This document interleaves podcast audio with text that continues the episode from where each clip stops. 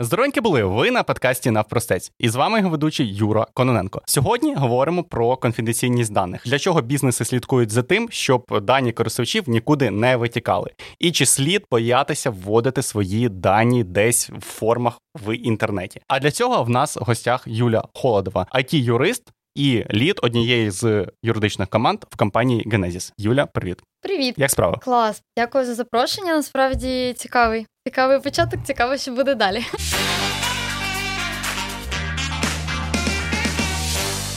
Оскільки сьогодні ми поговоримо про персональні дані, про їхню конфіденційність, як це захищати, я пропоную такий невеличкий level set зробити, е, пояснити якісь базові терміни. Да, І от е, давай пояснимо, що взагалі таке особисті або приватні дані, чому їх треба захищати. Да, тут насправді дуже багато е. Люди думають, що приватні дані це не те, чим вони є, а те, чим вони є, вони не думають, що це приватні дані. Ну давай пояснимо, бо я іноді сам плутаю, що є, що нема. Ну, в мене є знаєш, я вже нейронка моя якось вже навчилася, знаєш, розрізняти, але все одно іноді є питання. Знаєш, основне визначення, воно таке, що це дані, які стосуються е, людини, яку можна ідентифікувати по цим даним. А, Але насправді а, мені здається, це визначення дуже часто а, саме приводить до якогось нерозуміння. А, Якщо ми кажемо про digital світ, про інтернет, м, дуже багато даних не можуть привести нас до е, там розуміння. Хто ця фізична особа в реальному житті? Тобто, наприклад, якщо про мене зібрана купа маркетингової інформації, якісь мої куки, ідентифікатори, все одно компанії може бути дуже важко дійти до того, що це там Юлія Холодова, яка проживає з тією адресою, такий-то номер паспорту. Але насправді цього і не вимагається для того, щоб це було персональними даними. Насправді, персональні дані це той набір даних, який дозволяє нам виділити одну людину серед групи людей. Англійською мовою це називається single out, коли ти можеш конкретну особу а, виділити і якось на неї повпливати. На прикладі з якимись. Е, кукі чи іншими е, ідентифікаторами е, важливо, що ти можеш здійснити вплив на людину, наприклад, показати їй таргетовану рекламу. І неважливо, чи ти знаєш, що це холодова Юлія, важливо, що фізична людина по ту сторону екрана відчує вплив які здійснює компанія. А дивись, ну як як можна ідентифікувати? Тобто ім'я, прізвище дуже просто, персональні дані, номер телефону. Скоріше за все, по номеру телефону ти зможеш знайти, що це за людина. Е, Наприклад, моя вага, чи це є персональними даними, чи нема, чи ні? Я можу когось ідентифікувати по цьому чи ні? Е, Я думаю, залежить від того, який у тебе набір даних є інших про цю людину. Якщо це лише там 50 кілограм, ну 50 кілограм це звичайно не не та інформація, яка може ну, когось Юля 50 кілограм. Нічого з цим не зробиш. Е, я думаю, ні. Але якщо це е, юзер ID такий-то, Юля 50 кілограм, девайс ID такий-то, і от така є купа інформації, яка дозволяє тобі зрозуміти, що там на твій продукт зайшла через тиждень та сама Юля 50 кілограм, то цього вже достатньо. Навіть якщо ти не знаєш, що це там Юля Холодова, юрист, проживає там. То тобто важливо, що ти можеш. Слідкувати за цією людиною, ти можеш виокремити її серед інших. Ну, ти назвала User ID, це часто додатки використовують і сайти різні, да, якийсь е, ідентифікатор користувача. Тобто uh-huh. не іменний, а просто там або ID номер 5, або якісь там карказябри. Да. Е, чи є це приватним даними, чи немає? Чи не воно саме воно по собі ні, але е, це певний ідентифікатор, який дозволяє нашаровувати інформацію. Е, звичайно, це може бути будь-яка інша прив'язка. Наприклад, е, це може бути прив'язка до мейлу, і ти нашаровуєш інформацію на е, такий-то мейл. Але я знаю, що часто в технічних техкомпаніях це якісь юзер ID, я думаю, не тільки в техкомпаніях, а ти присвоюєш унікальному користувачу цей ID, і далі вже нашаровуєш там імейл, е, івенти, і відповідно все це в сукупності а, робить даним дані персональними. Ну і тут треба аналізувати кожен конкретний випадок. Це може робити дані, дані персональними, якщо достатній обсяг, може не робити. Да, я я чув таку історію, що це про user ID, да, е, що ну, типу, всякі хеші, там, всякі айдішки, їх можна зберігати, але якщо по ним можна відслідкувати, що це там Юра Каноненко чи Юля Холодова да, в перспективі, то це погано. Типу, це погана історія, того що, ну, якщо, наприклад, буде якийсь викид даних кудись, да, десь втічу, чи хтось просто там запит розбере і подивиться, який там е, користувач куди ходив, і він при цьому зможе по цьому користувачу потім додаткову інформацію е, дістати, то це погана історія, і за це там можуть бути певні наслідки е, ну, для, для самої компанії з точки зору того, що дані приватні можуть. Витікти, чи правда це чи ні? Я думаю, да, але це залежить від того, чи можна дійсно цей хеш з якимись даними поєднати. Наприклад, якщо ти зберігаєш хешований IDFA чи інший ідентифікатор, який використовуєш не тільки ти, а декілька компаній, то 100% е, його зберігання це зберігання персональних даних. І якщо е, він витіче, то можна буде поєднати з іншими даними. Якщо це виключно твій унікальний ідентифікатор, який ніде більше не використовується, то я насправді і інші дані з ним не пов'язані, то я думаю, тут е, ризиків немає. От мене ще от уже про приватні дані, про кукіси ми заговорили. Е, я дуже помітив, я думаю, наші дорогі глядачі теж це помітили, що от часу заходиш на сайт якийсь, і в тебе такий банер вискакує. Е, прийняти кукіси там чи ще щось, які, якийсь банер. От чого він почав вискакувати? А насправді я думаю, він вже доволі давно вискакує в Україні. Він досі не скрізь є в Україні. Да, і в Україні часто він, якщо і є, то в такому вигляді, що банер, який тебе повідомляє, і ти не можеш нічого змінити, відмовитися. Просто я збираю і використовую твої кукіс, і ти все, що можеш написати, окей, це не ок, це неправильно. Взагалі, звідки це з'явилося? В Європейському Союзі є і privacy директива, і вона вимагає, щоб. Е, розміщення або зчитування інформації з девайса юзера через будь-які трекінгові технології. Насправді це стосується не тільки cookies, це стосується fingerprinting а, е, пікселів, е, web. Beacons чи beacons, вони всі мають розміщатися виключно за згодою користувача. Відповідно, щоб е, зібрати таку згоду, і створені оці cookie-банери, як вони називаються, більш офіційно вони називаються CMP, Consent Management Platform. І що тут цікаво, що більшість з нас уявляє саме веб-сайт, але насправді вони мають бути розміщені і на мобільних додатках, і взагалі абсолютно в будь-якій е, програмі, платформі, яка якось е, розміщає якісь е, трекери на девайсі користувача. Я, до речі, на мобільних платформах жодного разу не бачив, мабуть, скоріше за все, вони в іншому форматі е, представлені. Вони насправді мають бути десь в такому ж самому форматі. Ти маєш відкривати додаток, пройшов там якийсь мінімальний онбординг, і на цьому етапі ще ніякі SDK не запускаються. І один з перших екранів має бути така сама плашка, але я думаю, її зазвичай роблять на весь екран, чисто через особливості мобайлу. А, І там ти маєш вибрати, чи погоджуєшся ти на там рекламні, аналітичні, виходить не кукі, але якісь трекери, SDK тощо. А давай пояснимо, що таке кукі і що таке ці пікселі. Насправді, наскільки я знаю, кукі, можливо, тут ти мене поправиш. Я поправлю. якщо. Е, Кукі це такі маленькі текстові файли.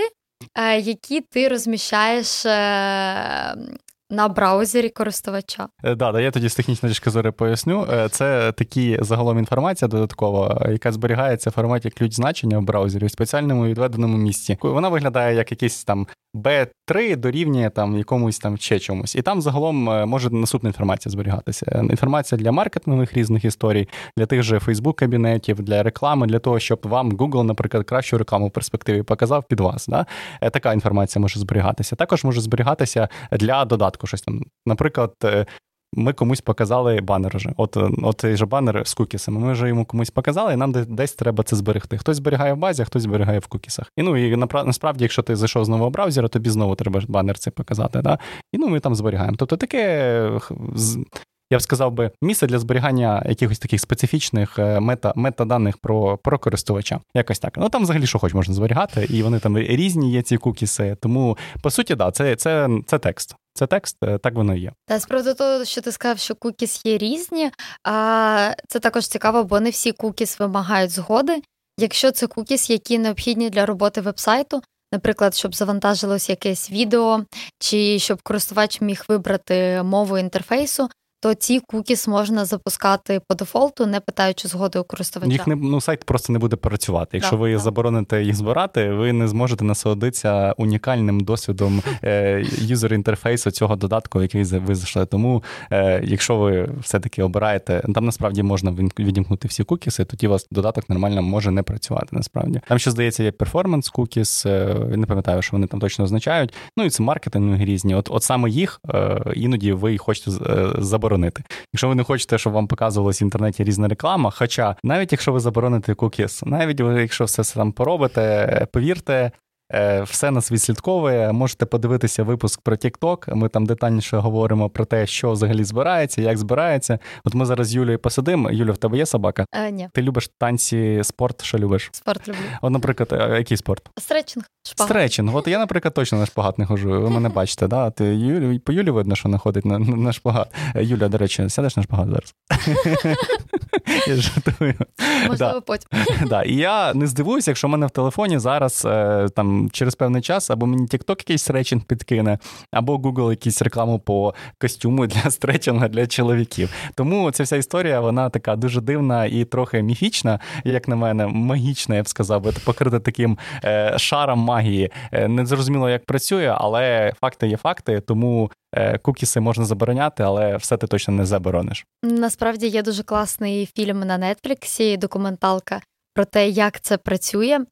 Називається The Great Hack, пов'язано з витіком даних у Фейсбуку із такою компанією, як Cambridge Analytica. Я думаю, ми сьогодні ще піднімемо це питання, у якої було в середньому 5 тисяч е, points of data на кожного американця. Points of data – це різних параметрів. Ну, параметрів, так, так, так. До речі, ми теж згадували це в одному з випусків. Бачите, я тут рекламую наші випуски, тому реально дуже було цікаво. Я прямо згадую, як ми цікаво спілкувалися.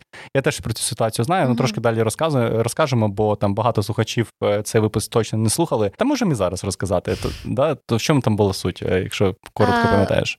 Там була суть в тому, що була компанія британська Cambridge Analytica, яка збирала. По суті, без згоди користувачів величезні масиви даних. Там був замішаний Фейсбук ще. Для них це був насправді дуже великий е, fail, і вони заплатили за це в результаті 5 мільярдів. Ой, я цього не знав, офігеть. FTC штрафувало Federal Trade Commission, Це такий основний самий страшний орган в США, який займається в принципі всім, що пов'язано з захистом користувачів. А, І це був найбільший штраф е, в історії FTC. А, І була проблема в тому, що насправді Facebook на якийсь момент часу можна сказати датамайнить всі дані про їх користувачів збирає, е, створює на основі цього якісь профілі користувачів, і він е, нічого з цим не зробив. Можливо, він навіть е, якось використовував це собі на плюс. Тут вже цього доведено не було, тут же ми не знаємо.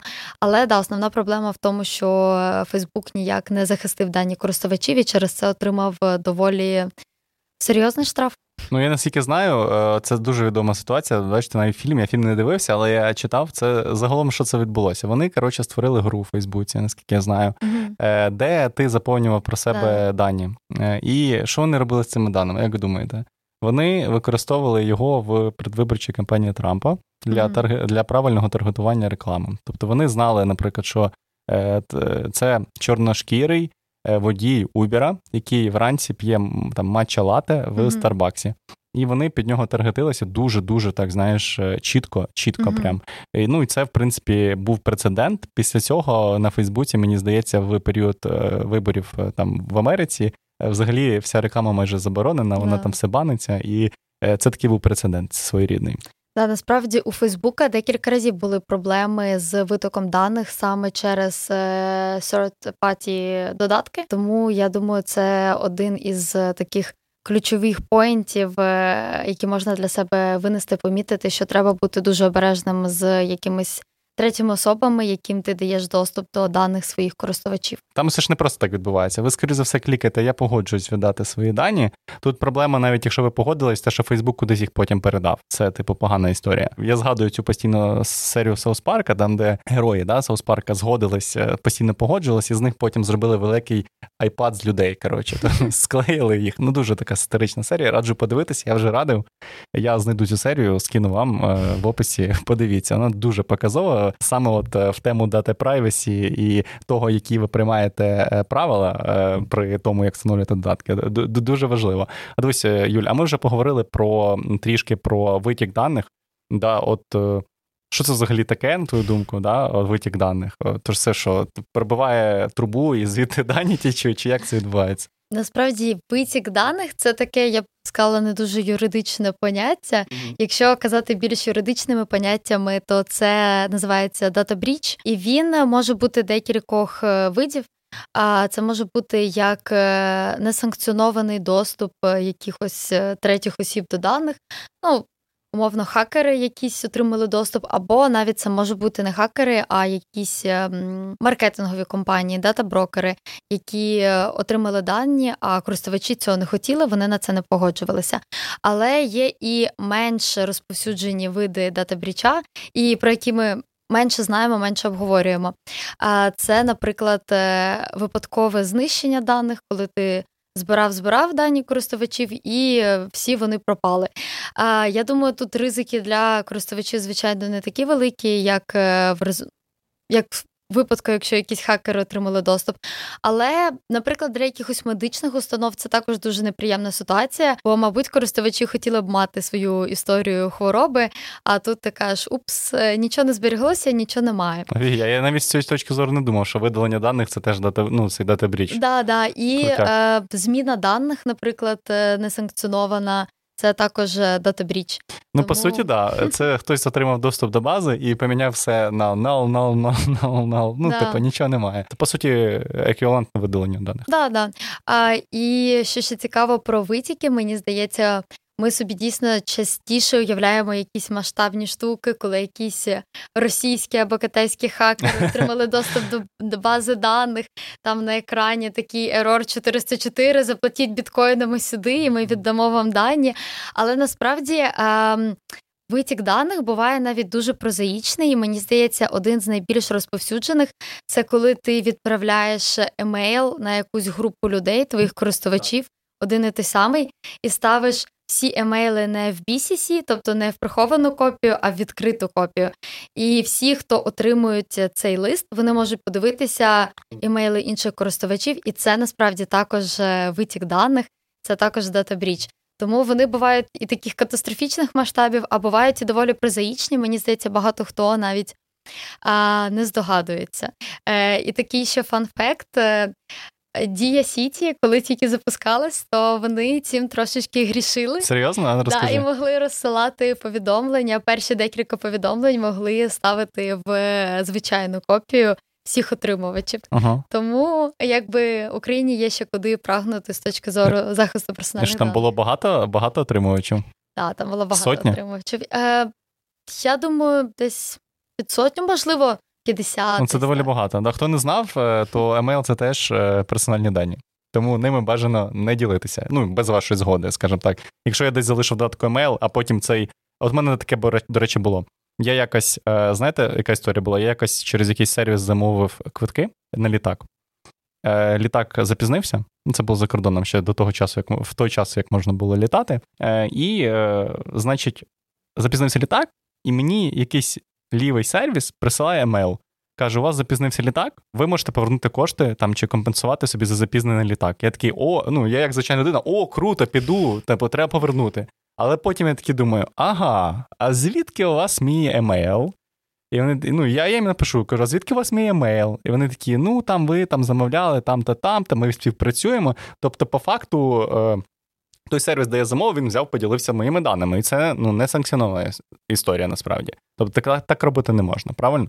Я думаю, в ЄС це точно не гарна історія, але насправді в США це допустима історія. Допустимо? Довгий час в США взагалі не було законодавства, яке якось би це доволі жорстко регулювало. Зараз є в Каліфорнії, я думаю, ми ще поговоримо і в деяких інших штатах. І е, теоретично продаж даних, продаж це не лише за гроші, це там за якісь інші плюшки. Він допустимий, поки користувач не відмовиться від цього продажу і не попросить не продавати його дані. Це так само, як мені хтось телефонує, каже: Добрий день, а ви можете там пожертвувати кудись гроші. А звідки у вас мій номер телефону? Типу, звідки ви його взяли? Скоріше за все, таким самим чином. Десь вони десь побачили, або просто. А до речі, о, таке питання. Мені часто такі люди кажуть, що я ваш номер телефону згенерував. Ну, типу, рандомне, рандомний набір цифр. Наскільки це взагалі історія юридично нормальна? Е, насправді з номерами телефонів взагалі ситуація більш жорстка, ніж з там емейлами і з якимись іншими даними. Е, ну, В Європі зовсім жорстка ситуація, а в Штатах є окреме законодавство в сфері телемаркетингу, і воно куди жорсткіше регулює, кому можна, кому не можна дзвонити. І е, я думаю, такий підбір даних холодний, він також буде не ок. Окрім того, в США є Do Not Call Register. Це якби ти можеш, будь-яка людина може туди зайти, внести свій номер телефону, да, і тобі не можна дзвонити на цей номер телефону, бо це значить, що ти не хочеш, ну, окрім випадків, коли треба об'єктивно надати послугу. Якщо ти там сам замовив дзвінок, тобі на сайті, як е, це можна робити, то тобі мають право подзвонити. Якщо це якийсь е, маркетинг, холодні дзвінки, і якщо твій номер є в цьому реєстрі, то е, в багатьох штатах е, компанії, маркет, маркетингові компанії, просто будь-які компанії, які хочуть робити маркетингові дзвінки, мають перевірити по цьому реєстру. Крутяк. Да, да. Я такий хочу реєстр, у нас такого немає. Але в Україні да, такого немає. От блін, от блін, я б все додав, бо мені постійно дзвонить то Київстар, то Воля Кабель. До речі, Воля Кабель до нас дзвонила. Зв'яжіться зі мною, будь ласка. Давно ви мені не дзвонили. Я вже ніколи у вас не був е, на цьому на балансі. Не знаю, як це відбувається. Звісно, вони постійно дзвонять. Да, Цікава історія. Ну, я б себе в такий е, список дійсно додав би. Це це реально прикольно. Я бачу, що це більш працює на білі бізнеси, так, які там да, офіційно да. зареєстровані. Якщо це бізнес якийсь там сіруватий, то він точно доступу, мабуть, не має до цих даних, і він е, до цього ну йому, в принципі, не так цікаво. Так, да, ризики для нього нижче. Да. А от я як е, користувач, я як звичайна людина, як мені взагалі захистити свої дані, да, щоб е, Ясно, що бізнеси мають захищати яким чином. Е, як мені захистити, як мені не попастись на вудку оцих е, корпоратів, які е, хочуть мої дані вкрасти і щось мені передати? Я насправді думаю, що це близько до неможливого. Від чого можна захиститися, це точно від того, щоб дати свої дані якимось шахраям. Треба просто дивитися, на які сайти ти подаш дані, Якщо це якийсь дуже сумнівний сайт, який каже, ти виграв 100 тисяч мільйонів, але просто введи свої дані, а, і ми тобі направимо ці гроші. Ну, це, звичайно, історія не дуже не дуже хороша і на таке вестися не треба. Але якщо ми кажемо про м, якісь нормальні компанії, про бізнес, то дуже важко не давати їм свої дані, оскільки. Деякі дані вони можуть збирати без твоєї згоди, насправді. Айпішку, наприклад. Айпішку, да. Ну, в ідеалі, айпішка, дивлячись для яких цілей, але це е, входить до аналітичних даних, і mm-hmm. в Європі для аналітики також треба згода, якщо ти через куки збираєш. Е, тому але не всі бізнеси цього притримуються. Європейський союз сам визнає, що це як в цьому є проблема. А Вони там виписують штрафи, але все одно це не 100% вебсайтів це робить. Тому е, так, щоб ти вийшов в інтернет і нікому не залишив свої кукіс, це доволі проблематично. А, Якщо ми кажемо про якісь дані, які ти вводиш е, бізнесу там я не знаю, додатку, ім'я, прізвище, інтереси. Тут е, навряд чи без цього можна отримати послугу. Тому якогось вибору у тебе також не залишається. Але чим менше у тебе соцмереж, е, чим менше у тебе якихось е, digital товарів, сервісів, тим менше в інтернеті про тебе даних, тим менше шансів, що ці дані будуть кудись злиті, і у тебе через це будуть проблеми. Але Тут е, цікаво, хочеться згадати е, таку історію з даними персональними українців, яка дуже прогреміла до війни. Там буквально, мені здається, січні 22-го, що в Даркнеті розмістили е, датасет з мені здається 2 мільйони даних українців. Офігеть. Да, там паспорти, ким виданий, коли виданий е, цей ідентифікаційний номер. А Є такі е, інсинуації, це не підтверджено, що це міг бути витік з дії, або це міг бути витік з інших державних е, якихось платформ. Е, це пов'язує також з кібератакою, яка була там в січні 22-го року зі сторони знову ж таки, якоби Росії, але я думаю, що це доволі знаючи, як події розвивалися далі. Я думаю, це дуже дуже ймовірно. Да. Тому навіть якщо ти намагаєшся обмежити своє використання соцмереж, продуктів, ти все одно не можеш обмежити своє використання якихось державних сервісів, і в принципі держави все більше діджиталізуються, все більше обмін якимись даними, заявками, інформацією відбуваються онлайн. Е, те ж саме з банками, і тут ти не можеш від цього нікуди подітися. Тому я думаю, це ризики, які в будь-якому випадку е, є для будь-якої людини. Що можна тут порадити? Змінювати паспорти раз на 5 років. Прізвище, наприклад. прізвище. Дівчата, одружуйтесь. одружуйтесь. Щонайменше змінювати паролі. Це вже дуже допомагає. Або е, купити собі, зробити дауншифтинг, купити собі будиночок десь на Закарпатті або в Прикарпатті, десь далеко в горах. Викинути інтернет весь. Кому ці інтернети потрібні? Виходити в кеш, да. Да, виходити в кеш, там садити огірочки, помідорчики, що там ще садять. Загалом така історія. Така історія. Зараз в сучасному світі ти нікуди не дінешся від цієї історії. Якщо ти хочеш е, загалом бути частиною соціуму, то будь ласка, ділись своїми даними, але дивись, з ким ділись. Якщо це відвертий скам, або ви не довіряєте цьому додатку, або ви не довіряєте цій е, установі, наприклад, яка видає мікрокредити. Мабуть, е, ділитися персональними даними вашими, або в як випадку з мікрокредитами, даними ваших родичів, яким потім телефонують і потребують, щоб ви віддали гроші. Зовсім не варто. Е, Окей, Юль, е, дивись, е, ми трішки поговорили про там витоки даних, які там персональні дані дані взагалі існують.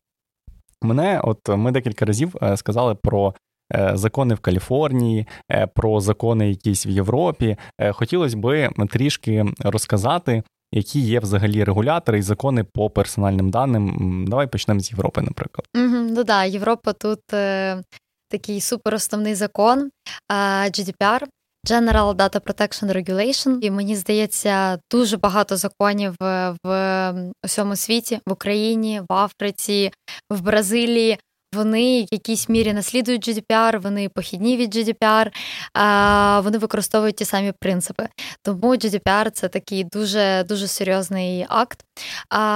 Він застосовується до всіх користувачів, які ем, знаходяться в Європейському Союзі. Тут що цікаво, це якраз його екстратериторіальна дія, тобто ти можеш бути американською компанією, яка обробляє дані користувачів, надає там послуги користувачам з Європи, і незважаючи на те, що ти американська компанія, ти все одно підпадаєш під дію GDPR, тому що ем, GDPR захищає саме користувачів. Е, ті, хто проживає на території Європейського Союзу, а не розповсюджує свою дію на компанію. Тому треба розуміти, що е, у нього такий, можна сказати, всесвітня дія, бо дуже цікавий ринок е, Європа. Дуже багато хто таргетує туди, туди свої послуги, тому GDPR дуже. Багато до кого застосовується. Тобто я правильно розумію, що це розповсюджується на регіон. Якщо я, я, наприклад, компанія, і я продаю свої послуги в Європі, то значить моє е, і, наприклад, в Європі, і в Штатах. І це означає, що я маю підпорядковуватись, виконувати лігал вимоги і Європі, і Європи, і штатів. Да, да, да. А вони буває таке, що вони там між собою якось конфліктують? Е, Насправді ти ділиш просто е, сегменти для користувачів з Європи. Ти виконуєш е, одні вимоги, у тебе екрани виглядають е, одним чином. Для користувачів з е, Каліфорнії, там з США, це трошки е, інші вимоги. Насправді я не думаю, що вони можуть прям конкурувати. Що вони а, все про одне. Так, все про одне. Вони можуть бути там, що що вимагає Каліфорнія, може не вимагатися на Європі. І якщо ти не хочеш сегментувати, або це технічно важко для тебе сегментувати ці аудиторії, просто у тебе європейські користувачі будуть бачити щось не дуже для них е... звичне. Звичне, да. Але це не буде якимось порушенням. І тут, в принципі, можна сказати, що GDPR, я б сказала, що у нього все-таки трошки вищий ступень захисту. Якщо ти е, дотримуєшся GDPR, то е, по суті, вимоги в Каліфорнії ти будеш виконувати, але там є певні формальні вимоги, як розмістити сторінки з певною назвою, розмістити кнопки з певною назвою. Тому формально ти не будеш виконувати законодавство США, але по суті, по факту будеш. Ну, Дані, е, треба зробити так, е, щоб дані там людей не витікали. Будь ласка, значить, це да, ба- да. це база. Як так кажуть, це база. А давай, от е, про GDPR ми поговорили трошки, так розкажемо взагалі, ну які вимоги. Бо для мене це таке абстрактно. Якісь там вимоги, знаєш, дані не витікають, всі в шоколаді. Тобто, можливо, трошки детальніше давай розказуємо, які це які це вимоги. Я думаю, основна вимога це, по-перше, знати і розуміти, що ти робиш з даними з якими даними і навіщо ти робиш. А, В GDPR є такий принцип accountability, Він полягає в тому, що ти а, не просто виконуєш якісь формальні вимоги, як розмістити кнопку чи розмістити політику приватності. Ти маєш дуже добре знати, а, які у тебе є дані, а, ти маєш все це задокументувати, на що ти їх використовуєш. І відповідно, вже далі, коли у тебе є ця, цей базис, коли ти дуже добре розумієш е, свою процесинг, обробку даних, яка відбувається, ти вже нашаровуєш на це інші вимоги. Одна з основних вимог е, це в цілому закладені в принципі GDPR, це е, мінімізація даних. Тобто ти маєш збирати лише ті дані, які тобі дійсно потрібні, і лише тримати їх той проміжок часу зберігати, коли вони тобі дійсно потрібні. Це такий насправді ем, краєгольний камінь, і він дуже допомагає в при витіку даних, якщо такий вже стався. Чим менше у тебе було е, даних користувачів, якихось неактуальних, непотрібних, тим менше відповідно ризики. А, також... Менше знаєш, краще спиш. Українська приказка. Да, 100%. А, Ще є такий принцип, як е, обмеження purpose limitation, Тобто ти маєш використовувати дані лише для е, тієї мети, для якої ти їх зібрав. Тобто ти зібрав там, я не знаю, емейли для того, щоб е, просто вести якусь переписку з користувачем, не маркетингу. Ти не можеш просто в один момент вирішити, а тепер же засилаємо маркетинг, продаємо базу. там Ну, тут стартуємо новий додаток, а давайте ми використаємо цю базу да. емейлів. щоб послати маркетинг емейли. Так не да, можна. Да. Ну, Є певні вимоги, які ти можеш е, здійснити на продукті формальні такі, щоб це стало можливим. Наприклад, ти можеш там е, розмістити чекбокс згоди, але про це все треба подумати заздалегідь. І це нас підводить до одного такого також дуже цікавого принципу. От чому ми також е, зроблю ремарку, чому ми говоримо більше про принципи? Бо якщо почитаєш чисто GDPR, то не супер зрозуміло, що саме тобі треба зробити на продукті, тому що він доволі абстрактний. І ну там є і більш конкретні норми, але дуже багато абстрактних норм, дуже багато е, чого базується на принципах, тому що законодавець розуміє там е, дай конкретну вимогу розмістити таку кнопку, вона буде виконана, а а е, суть е, ціль, якої ти хотів досягти, не буде досягнута. Тому вони підійшли більше до цього регулювання з точки зору якихось принципів. А як саме ти їх маєш досягнути? Ти вже сам вирішуєш. Ти вже сам вирішуєш. Це да. прикольно. І це все, але це все ти маєш задокументувати, сказати, чому саме так ти це вирішив. А, Тому є певні. Роз'яснення е, органів є певні безпректіс, по яким ти можеш зрозуміти, в яку сторону рухатися, але в цілому тобі дана певна гнучкість, як досягти того чи іншого результату. Ось і е, якщо ще казати про GDPR, то я думаю, що тут дуже важливо і що було репліковано на всі інші країни, майже всі інші країни світу, це те, що у тебе має бути підстава для обробки даних. Тобто ти збираєш дані не просто тому що там ти збираєш, ти відразу думаєш, яка з перелічених підстав це там згода, легітимний інтерес, виконання контракту. Ну, там є там, мені здається, десь вісім підстав. Ти відразу думаєш, що саме дозволяє тобі санкціонує твій збір даних. І це насправді дуже відрізняється від підходу, який застосований в Каліфорнії.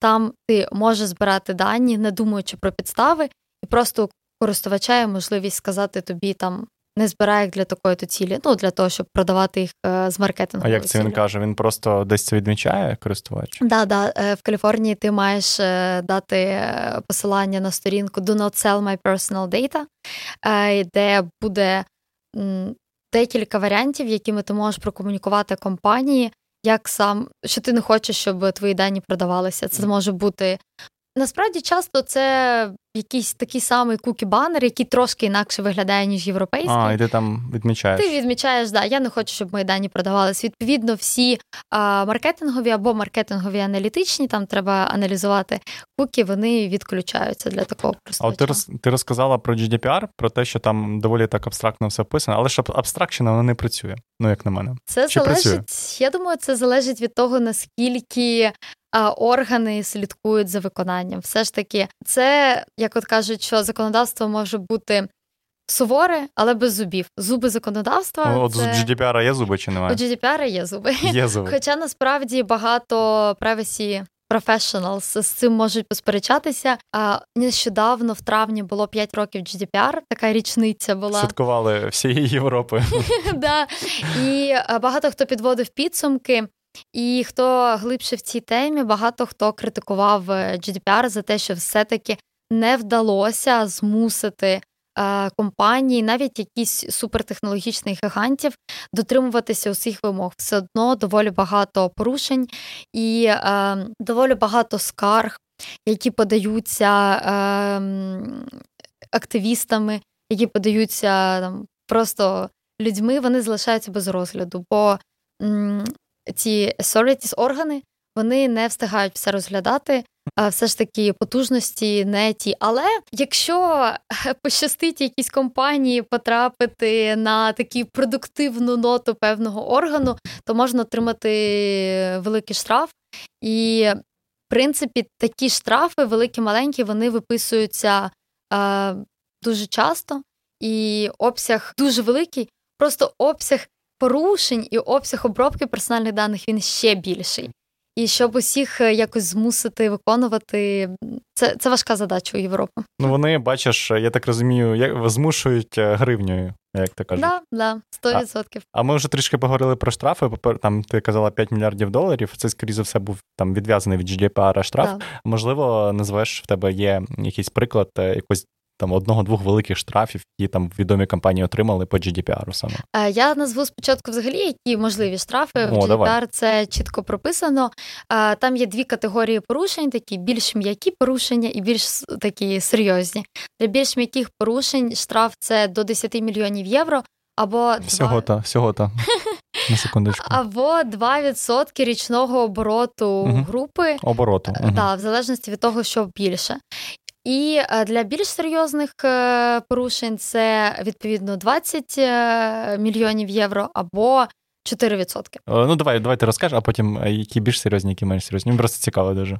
Менш серйозні це насправді якісь більш формалістичні там неправильно щось вказано, якось да, формулювання не таке. Да, Типу такого, якісь формальні порушення. І це скільки 2 мільйони можна? Да. Офігеть. Е, Ні, ні, 10 мільйонів 10 або мільйонів? 2%. Да. Офігеть. Це а... я щось неправильно вказав, там не до кінця чітко, якось двояка, і все, і ну, мені 10 лямів прилітає. Насправді, як сказати, у GDPR є певний е, алгоритм до того, які обставини треба враховувати при виписці штрафів. Навряд чи там за якусь. Пропущений розділ в політиці приватності, хтось е, отримував штраф 10 мільйонів. Звичайно, це так попередження отримували, скоріш за все. Е, скоріш за все, да. Ну я думаю, що часто для органів важливіше. Е, швидке усунення порушення, щоб компанія ти виписуєш попередження, компанія це там усуває, і часто це може прокатити. Але часто е, органи ж люблять виписувати такий е, приємний довісочок, там 10 тисяч євро, 50 тисяч євро, 100 тисяч євро. Тобто сума не астрономічна, не колосальна, але таке м'яке попередження. На що... бенкет. На бенкет е, в комісії GDPR. Це як в університеті, пам'ятаєш? Там чи в школі. Е, давай на бенкет е, вчителям. Да. Якщо казати про конкретні приклади, то я думаю, найбільший штраф, який був виписаний, мені здається, в останні дні до цієї е, п'ятирічної річниці, чи в перші дні після п'ятирічної річниці GDPR, угу. точно не згадаю. Вирішити відсвяткувати. Да, да, да. Щоб е, коли була статистика, будували по результатам п'яти років, щоб красиво виглядало. Це був 1,2 е, мільярди. Оштрафували е, мета Фейсбук за передачу даних е, з. Європи в США насправді це був регулятор е, ірландський. Ірландський регулятор його дуже багато е, критикували за те, що він підіграє бізнесам.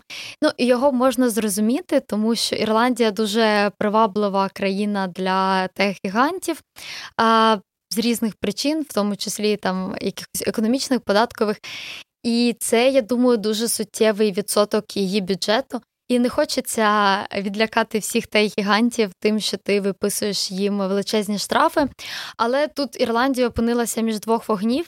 З іншої сторони, е, європейські органи, Європейська комісія також їх дуже давила, щоб вони не займалися, то не пропускали повз ці порушення, а все таки е, виконували свою роботу.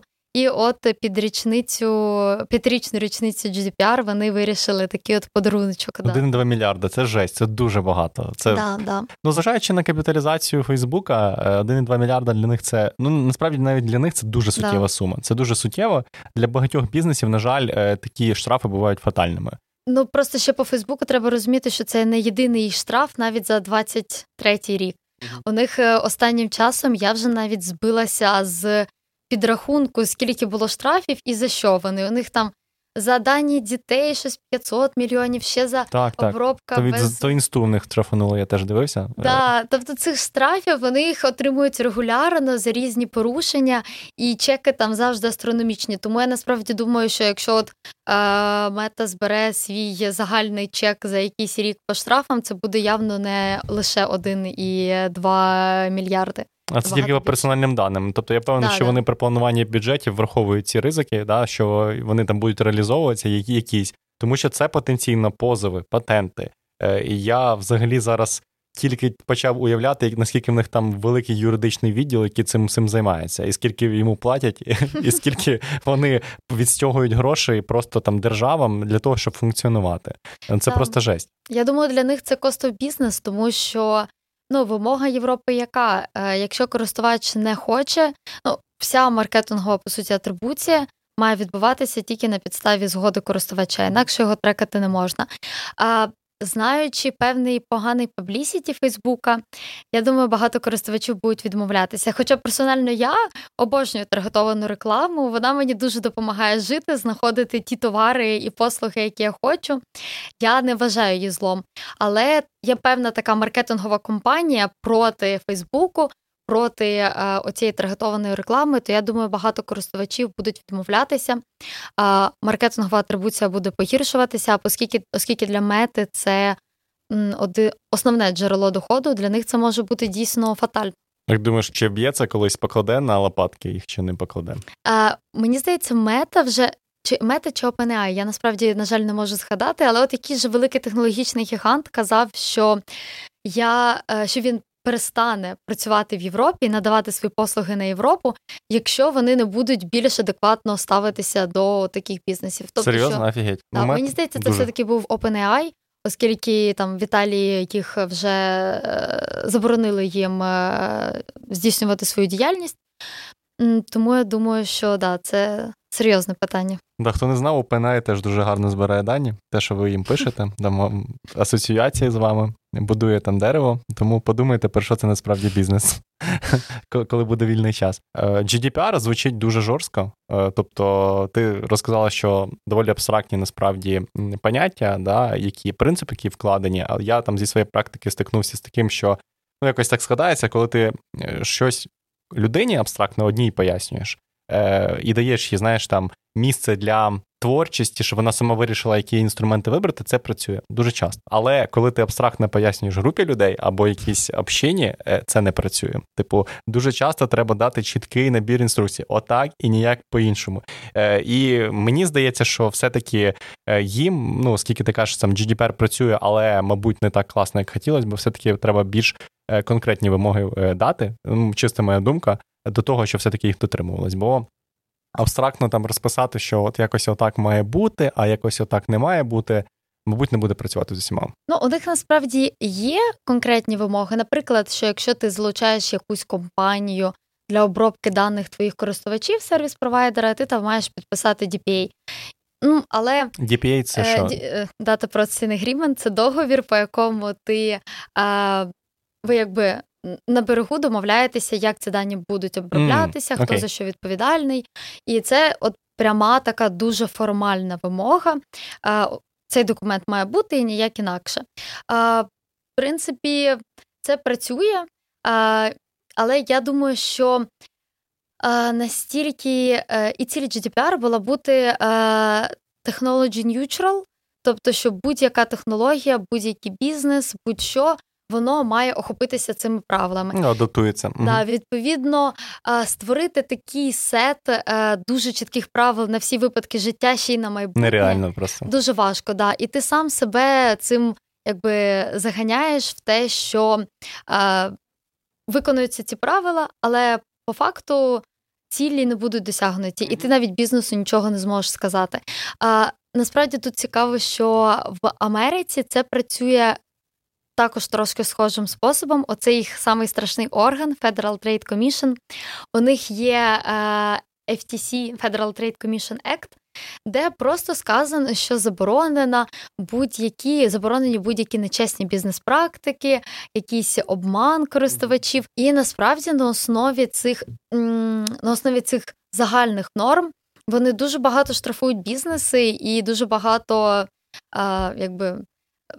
Кажуть, що конкретна практика вона нечесна. Тут ще треба м, звернути увагу на е, якісь ем, особливості застосування е, судової практики.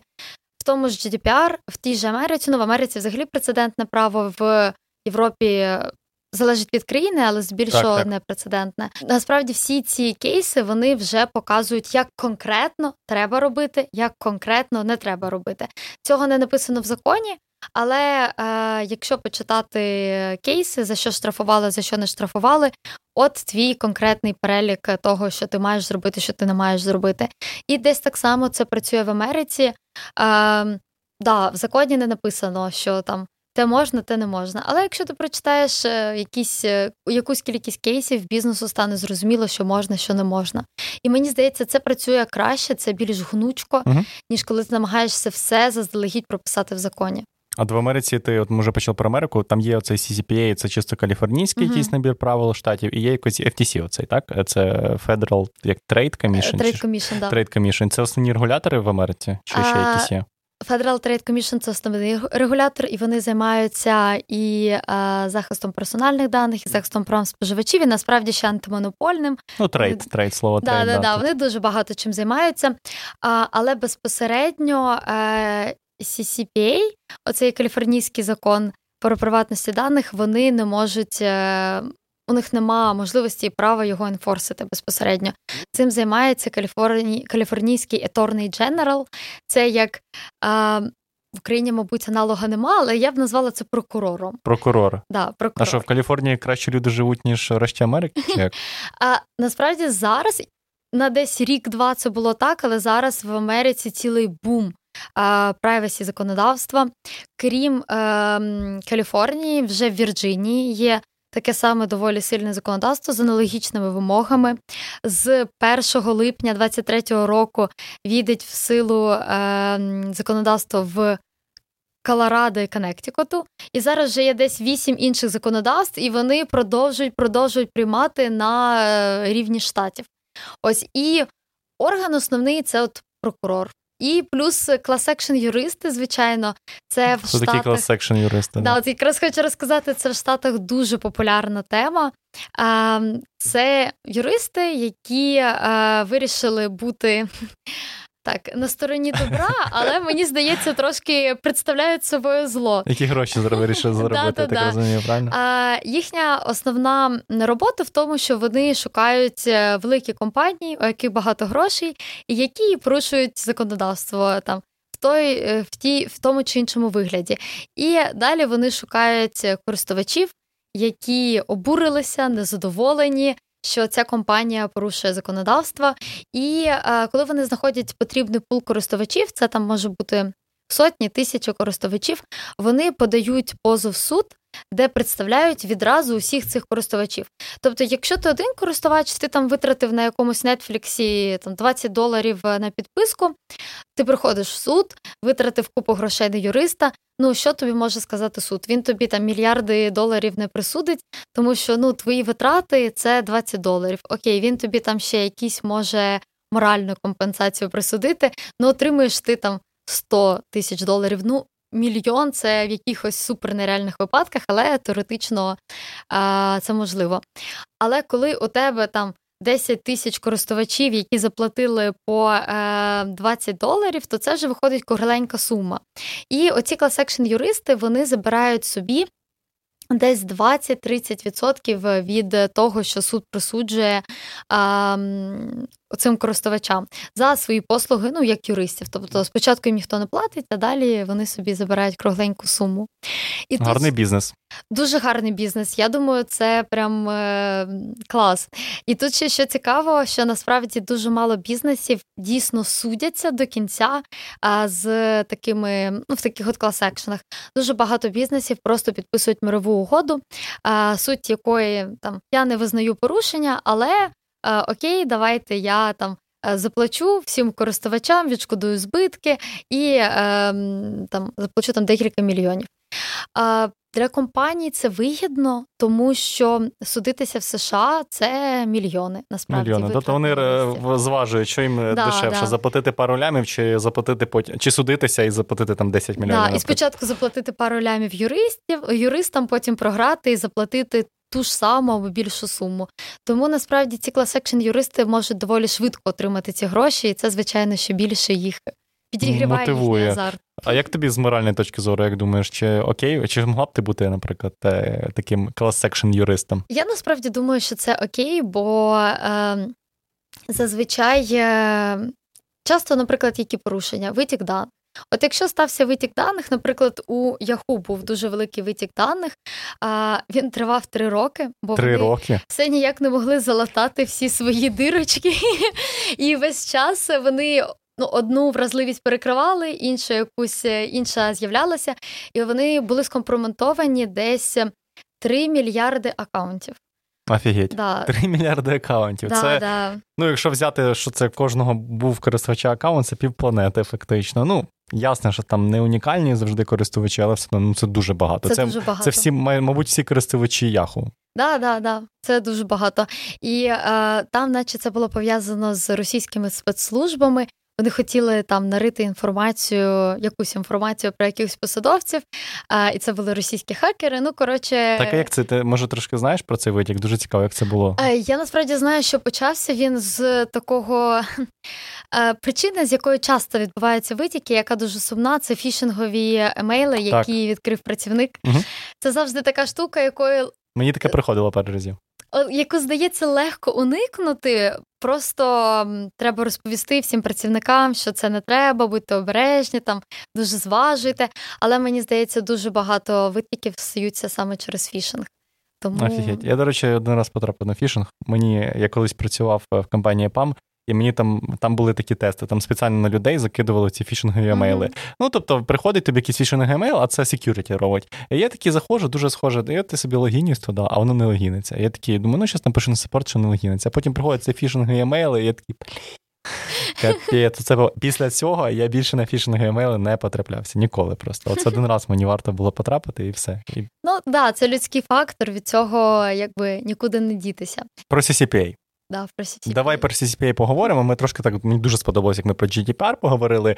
Е, давай е, поговоримо, чим же все-таки ці е, каліфорнійці от вони відрізняються від просто людинів із Вірджинії, чи там ну з Вірджинії вже ми дізналися, да. що не дуже відрізняються. А там, наприклад, із якогось Вінсконсіна. Я насправді думаю, що факторів декілька. Ну, по-перше, Каліфорнія це місце, де всі тех гіганти. Тому там все це дуже візибл, всі про це думають, всі про це розуміють. А, І це весь цей процес по створенню законодавства на рівні штатів він почався якраз після цих масових витіків. після Yahoo, після Cambridge Аналітики. І у CCPA навіть був один конкретний такий пушер. А, Це брокер нерухомості. Я, на жаль, зараз точно не згадаю його е, ім'я та прізвище, але він на одній коктейльній вечірці порозмовляв з інженером Гугла. Інженер Гугла його настрашав, сказав: ми там стільки даних збираємо, та там такі ризики, де мені самому страшно. І е, цей е, брокер нерухомості е, у нього були певні зв'язки в політиці. Можливо, він був і сам політик, я точно не пам'ятаю. Але він тоді дуже проникся цим, е, і він був одним одним з ініціаторів, е, ідейних натхненників і тих людей, які постійно лобіювали прийняття цього закону. І в результаті це от перший такий е, дуже доволі якісний і загальноохоплюючий закон США, бо до цього насправді США було законодавство, але було секторальне. Тобто, наприклад, медичні дані захищались, mm. фінансові дані захищались, були правила, як державні органи мають обробляти дані, але от такого, щоб це розповсюджувалося. На компанії, на всі дані такого не було. І зараз це в Каліфорнії є. Можемо поговорити про основні відмінності з GDPR? Да, давай, давай, давай. Розкажи, от цікаво. От ми там про GDPR, я думаю, плюс-мінус зрозуміли, що вони там доволі абстрактні і е, загалом вони такі доволі жорсткі е, в свою чергу. А от е, чим відрізняється CCPA? Давай, давай поговоримо, звісно. А, Тут ще, ще цікаво зазначити, що CCPA застосовуються не відразу, не так, що будь-який бізнес, який там зібрав дані каліфорнійців, вже має виконувати вимоги CCPA, у CCPA є чіткий поріг застосування. Е, це там 100к е, користувачів з Каліфорнії. Це якщо 50% твого. Це альтернативні варіанти, тобто або 100к користувачів з Каліфорнії, або 50% твого доходу виручки від продажу даних. Наприклад, якщо ти дата-брокер, е, чи якщо ти там якась е, рекламна агенція, то ти під це підпадаєш.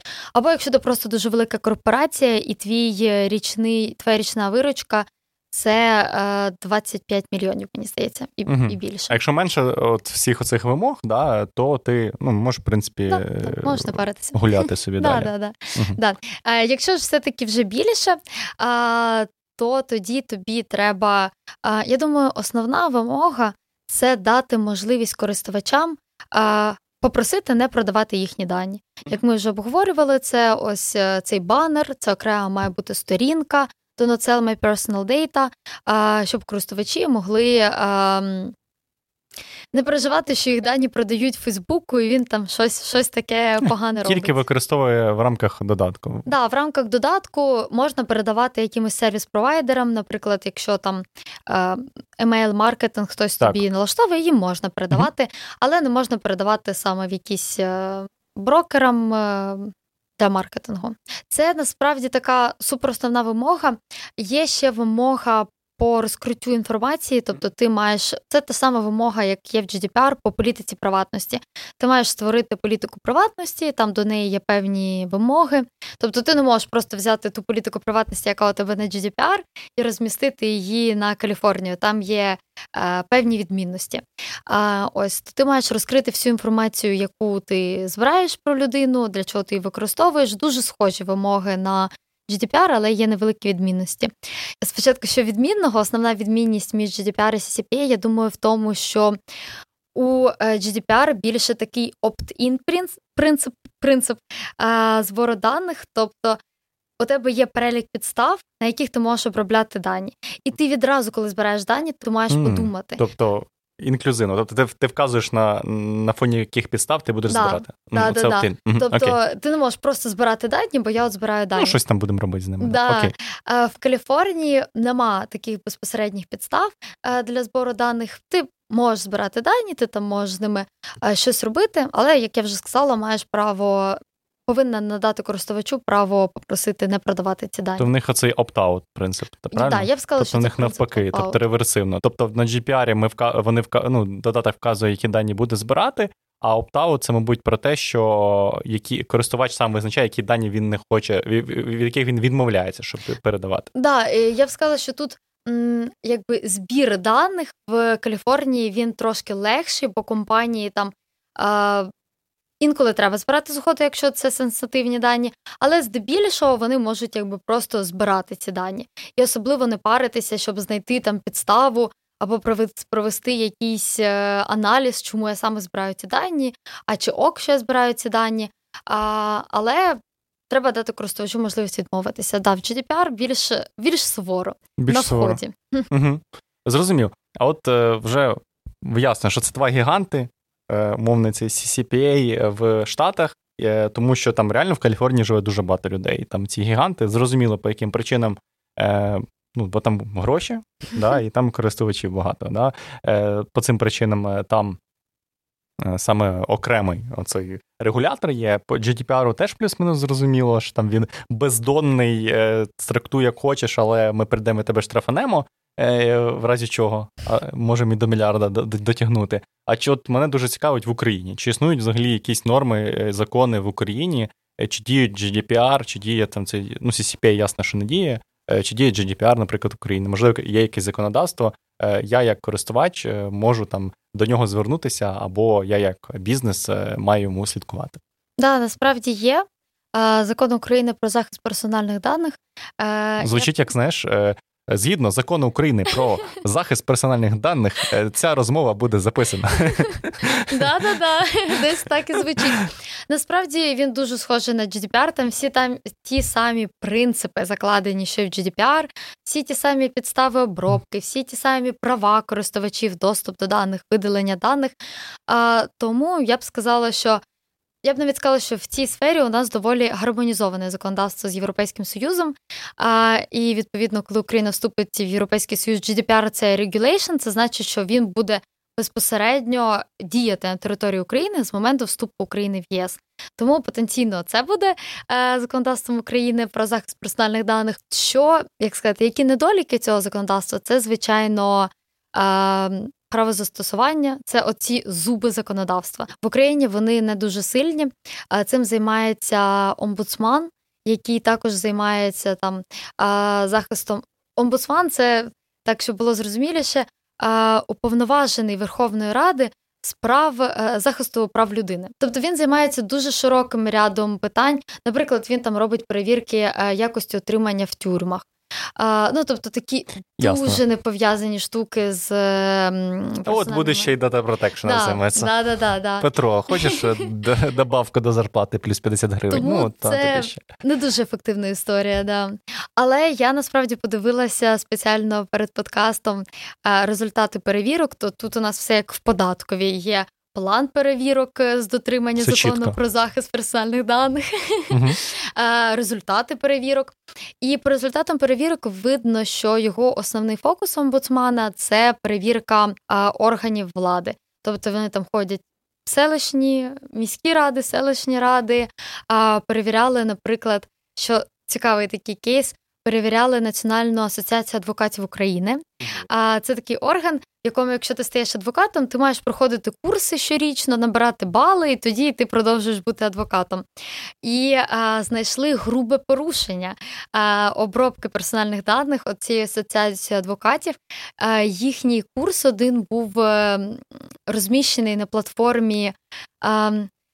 Якось антикурс.ру, е, антитренінг.ру, Ось і відповідно е, дані передавалися в Російську Федерацію, що е, в умовах війни точно не ок. Хоча і до цього, якби це цей факт не розкривався в політиці приватності, тому навіть е, без війни це також було б не ок. Ну, якщо він би розкривався, це було б точно не ок. Навіть ну да, да, тому якби можна сказати, що омбудсман працює.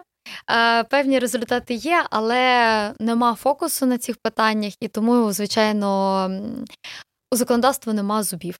Ну, тобто не вистачає якогось профільного міністерства чи ну або органу, органу. або органу да, інституції, яка б цим займалася, бо виглядає так, що це скинули на якогось козла відбувайла, яким цим має займатися. А він такий: ну перевіримо, значить, е, адвокатів, що в них там. Ну я впевнений, що в нас в кожному державному органі можна знайти порушення і не тільки в державному. Да. Да. А дивись. Е, ти кажеш, немає зубів. Е, я розумію, що зубів немає, і вони ще й не кусають, тому що, мабуть, штрафів теж немає. Е, Я от не знаю, чесно кажучи, що там був, які результати цього НАУ, коли перевіряла Національна асоціація адвокатів України. Цього не було зазначено. Але я думаю, якщо штрафи і є, то як більшість штрафів в Україні, окрім тих, які пов'язані з податковою, як більшість судових рішень, вони, мабуть, будуть доволі низькими. Ну, умовно, там 17 неподаткованих мінімумів. Да, да, да. Щось типу цього. Це тільки 17 гривень, здається, да? один один неподаткований. Я чесно кажучи, вже не пам'ятаю. А, я, Десь так, я точно не пам'ятаю. Мені завжди це дуже різало слух. Там е, штраф 3 неподаткованих мінімум. І такі, не ясно скільки. Скажіть мені, 300 гривень штраф там чи 400. Ну, наскільки я чув, е, це плаваюча ставка. Плавач, плавач. Вона, да, типу, да, в залежності від інфляції. від всього. Там в тому і суть, в тому, щоб не переглядати постійно ці штрафи, mm. а встановити їх е, з прив'язці до чогось. Мені здається, коли я була в університеті, то це було десь 170 гривень. А, 170. Десь так. Але ага. зараз це може бути зовсім інша сума. Ага, ну так, да, це за цим складно слідкувати. Да. Але зважаючи на те, як в нас штрафи міняються, що вони майже не міняються. Ну, я там сужу по е, автомобільним там штрафам чи ще по якимось, е, то ну, типу, вона не супер там корелюється. Тому що там ну, штраф е, за перевищення швидкості 300 гривень, е, там, причому на, там, на 40 км на годину, здається. А в Америці за таке можуть тебе на добу в тюрягу посадити. Ну, я знаю, у нас є і високі штрафи для автомобілістів, декілька тисяч навіть, але я точно не пам'ятаю за що. Ну там ну, 20, десятки тисяч там за водіння в нетверезому а, стані, да, да. а за перевищення швидкості, здається, там щось на 100 км плюс, а там побільше штраф. Але ну, 100 км плюс е, в Америці, я ж кажу, садять за таку історію. Mm-hmm. Ну, Тобто ти можуть посадити тюрму за це. То, що mm-hmm. ти потенційний небезпечний, потенційно небезпечний суб'єкт е, для, mm-hmm. для, для, для інших суб'єктів, як то кажуть. Ну да. А по цим по штрафам е, я чув, що там найбільший штраф за оцей data breach, да, за data цей protection, е, за злив даних, там щось 500 гривень, там чи ну, ну щось типу фігня якась. Ну, взагалі. Я насправді не підкажу, я ну, цього не пам'ятаю, я але я впевнена, що, що да, да, да. Тобто є якісь законодавчі норми, але вони, на жаль, е, як GDPR там на мільярди поки не тянуть. Але я сподіваюся, да, що ми дійсно там будемо теж, е, можливо, навіть до того. Я, я, я звісно, хотів би, щоб ми швидко вступили в Євросоюз, але я бачу, що деякі бізнеси навіть в Україні вже е, починають відповідати нормам GDPR. GDPR. Дуже часто заходиш, тебе кукі банер, все вже є. Е, тобто, якщо ти як бізнес себе поважаєш, да, якщо ти в принципі хвилюєшся за там за, за свій імідж, то ти будеш вже потрошку підтягуватись до цих норм, бо рано чи пізно ми там все одно опинимося. Да, да, і це насправді часто питання репутації і довіри користувачів для бізнесу інколи не настільки згубно буває штраф, бо багато хто там закладає в свою е, фінзвітність в фінансове проєктування е, штрафи. Але що буває дійсно згубно, це якщо ти обробляв якісь е, доволі сенситивні дані для користувачів, там, якщо ти дейтинг е, або там щось пов'язане з здоров'ям, у тебе стався витік. Ну, користувачам, звичайно, це не дуже сподобається, буде не дуже приємно. і Я думаю, це потенційно серйозна загроза, що ти втратиш користувачів. Угу. Добре, Юль, будемо закінчувати, але це ще не все. Я тебе попрошу порадити мені і нашим другим слухачам Е, якийсь ресурс або якийсь фільм. От я люблю е, дивитися фільми. От, можливо, ти ти вже порадила фільм, нагадаєш його зараз е, про персональні дані або захист даних, або щось з цим пов'язане. mm Ну так, цей фільм The Great Hack про Кембридж аналітику на Нетфліксі дуже класний. Він є на україномовному Нетфліксі, що важливо, бо там є від геолокації залежить те, які фільми ти можеш бачити. І насправді є доволі класна книга Why Privacy Matters е, Ніли Річардс. Вона аналізує приватність даних з такого, я б сказала, гелікоптер-в'ю, тобто більше з точки зору якихось цінностей глобального захисту, а не так, що там ем, якісь дані утічуть, а на тебе візьмуть кредит. Тобто це така Е, книга більше про глобальне, але чим вона прикольна, що е, автор часто якби спускається вниз, як по водоспаду, спочатку окреслює глобальну проблему, да, і потім каже більш детально, е, що як це може вплинути на життя конкретних людей. Чудово, чудово. Дякую за рекомендації. Від себе нічого не пораджу, бо я в цьому не спеціаліст.